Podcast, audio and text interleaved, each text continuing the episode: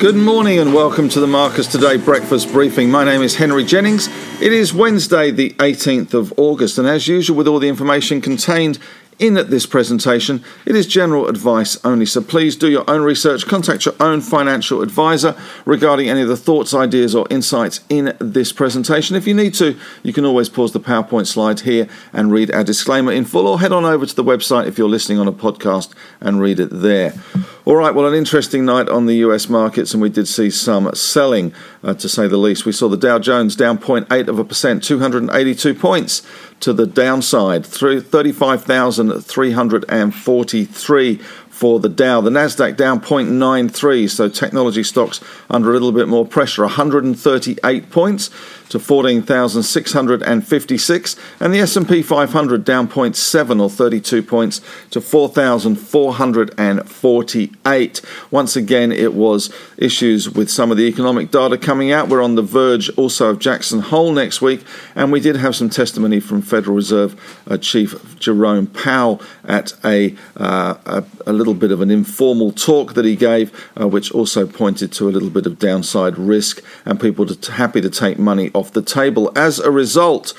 And it is all about results today more than anything else. But SPI futures showing a loss of 34 points or 0.46 of a percent to 74.11. As far as the volatility goes, though, we did see that VIX index pick up as you would expect uh, when we see some weakness in equity markets, up 11.1%, 17.91. So insurance, although picking up a little bit, is still relatively cheap. Long-term averages for the VIX around 18 to 19. So that's 17.9, still a little bit on the cheap side, but it does seem to get to 16 and then bounce higher on that VIX index. So uh, it is usually a bit of a sign that there is a bit of volatility to come when we see the VIX get to around 16. In terms of commodities last night, Brent crude down 0.69% or uh, 48 cents to 69.03. We had WTI down just over 1%, 70 cents to 66.59. Gold price down 2 bucks, 0.11%. Nothing very exciting there, 1787.8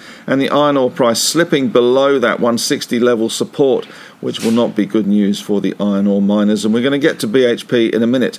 Down 1.85% or 3 bucks, 159.50. In other commodities, we saw copper down 2.1%, nickel down 1.6, aluminium down 0.4, zinc down 0.6, lead down 0.17. Tin though had a better day uh, yesterday. Here you can see the S&P 500. It did claw its way back after some heavy losses at around lunchtime, uh, which were uh, certainly not particularly good. That came after some economic data showing the US economy is slightly weakening, and we also have seen Chinese data as well saying the same thing. And New Zealand heading into a three-day snap lockdown as more cases uncovered in the community there did rock a little bit of confidence as New Zealand is one of the poster childs for uh, zero uh, cases in the world.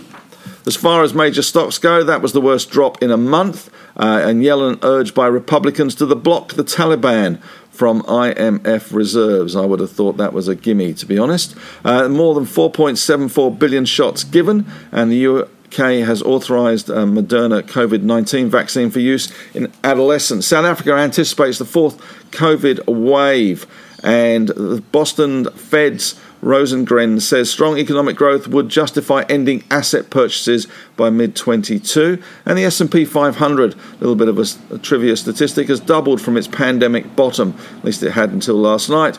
It's the fastest bull rally since World War II.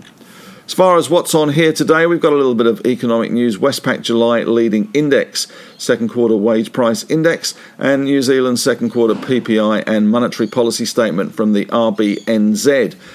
10 year yields in the US 1.27%, Australia 1.13%, Germany still negative 0.47, and some of the technology stocks in the US under a little bit of pressure. We saw Tesla down 3%, Apple down 0.6, Facebook down 2.2, and Amazon down 1.7, and I think Square was down around 1.7 as well. But the big news last night was really the BHP results. Uh, staggeringly good results, great dividend as well, but it is a transformational set of numbers and a transformational strategy that BHP have embarked upon. Some of these issues have been brewing for some time since the activist shareholder Elliott Advisors uh, got on board the BHP strategy story, and it does look as if they have won the day to some extent, albeit uh, some years later. So, to round up, BHP is going to collapse its dual listed structure. This is a mechanism where BHP PLC was listed in London and BHP Limited was listed in Australia. They will collapse that into one structure with a primary listing in Australia. There will be secondary listings in London. The important thing, though, for investors is that PLC, the London shares, have been trading at a substantial discount for many a long year because of the fact that you could not swap one for one. Now you are able to swap one for one, and so the arbitrage players will be in full swing. To give you some idea, when the deal was announced last night, BHP PLC ran 8% higher. It closed up around 3.5% higher. But in New York terms, in ADR terms, which are fungible, you can create and destroy, you can unparcel ADRs. BHP fell 8% nearly. So that is uh, an interesting move from BHP. So it's going to be a confusing period for Australian shareholders because we could see the arbitrage players step in continually, sell down the ASX BHP and buy up the UK PLC and take advantage of the fact that that dual listing structure will be collapsed uh, next year, and the two will become one, and therefore the arbitrage players can make hay while the sun shines. The other big part of the transformational story for BHP, of course, was the merger of its oil and gas assets with Woodside, and together with that, Meg O'Neill has been announced as the permanent CEO of Woodside, and it looks like she drove a pretty good deal uh, for that merger. It's going to create a big $40 billion behemoth in the oil and gas sector. So our oil and gas sector is shrinking by the day with Santos and Oil Search getting together. Now we've got BHP and Woodside getting together. So it'll be interesting to see how BHP reacts here today. But undoubtedly, there will be some pressure from the arbitrage players who will sell BHP ASX listed and buy PLC because of that uh, anomaly of the difference in the share price there and becoming one. The dividend was pretty good for BHP to say the least, very generous, and all things were pretty good on that front and certainly look as if they have their mojo back. And I have written an article in the newsletter today about the BHP transformational strategy that they have embarked upon. They've also uh, told the market they are pushing into potash, which is going to transform the company as well, together with the nickel push they're doing. So, in other news today, we've got a whole bunch of results coming out. CBA is launching its buy now, pay later product called Step Pay. We've seen uh, Silver Lake profits slide to 98.2 million, down 62%. Revenue up 5%, no dividend. Fisher and Paykel has said the outlook remains uncertain. Revenue down 2% in Q1 to 582 New Zealand dollars. Westpac yesterday pushed out that decision on capital management until the results later in the year, and EML came out. They snuck in their results during the BHP drop last night after hours, but they have said they are resolving the Irish issues and working with the Central Bank of Ireland and hoping to get it all sorted by the beginning of 2022. So that's good news for EML. As far as uh, M&A goes, we are seeing some rumours of a big M&A deal uh, with uh, that sector. With Ramelius, could be looking at Gascoyne Resources and A Trip A AC, which is Australian agricultural company, big beef producer. In the spotlight, Joe Lewis, who is 82 years old and sunning himself on his yacht in the Caribbean at the moment with uh, billions of dollars worth of art on board, uh, is looking to sell down perhaps as part of his legacy, and AAC could become a takeover target. And we are seeing more cases in New Zealand with that bubble bursting there. So, not good news for the world. As far as question of the day goes, is BHP right to embark on such a huge transformation in these uncertain times? It's big, big deals for BHP. The oil and gas, the dual listed structure, and the investment in potash.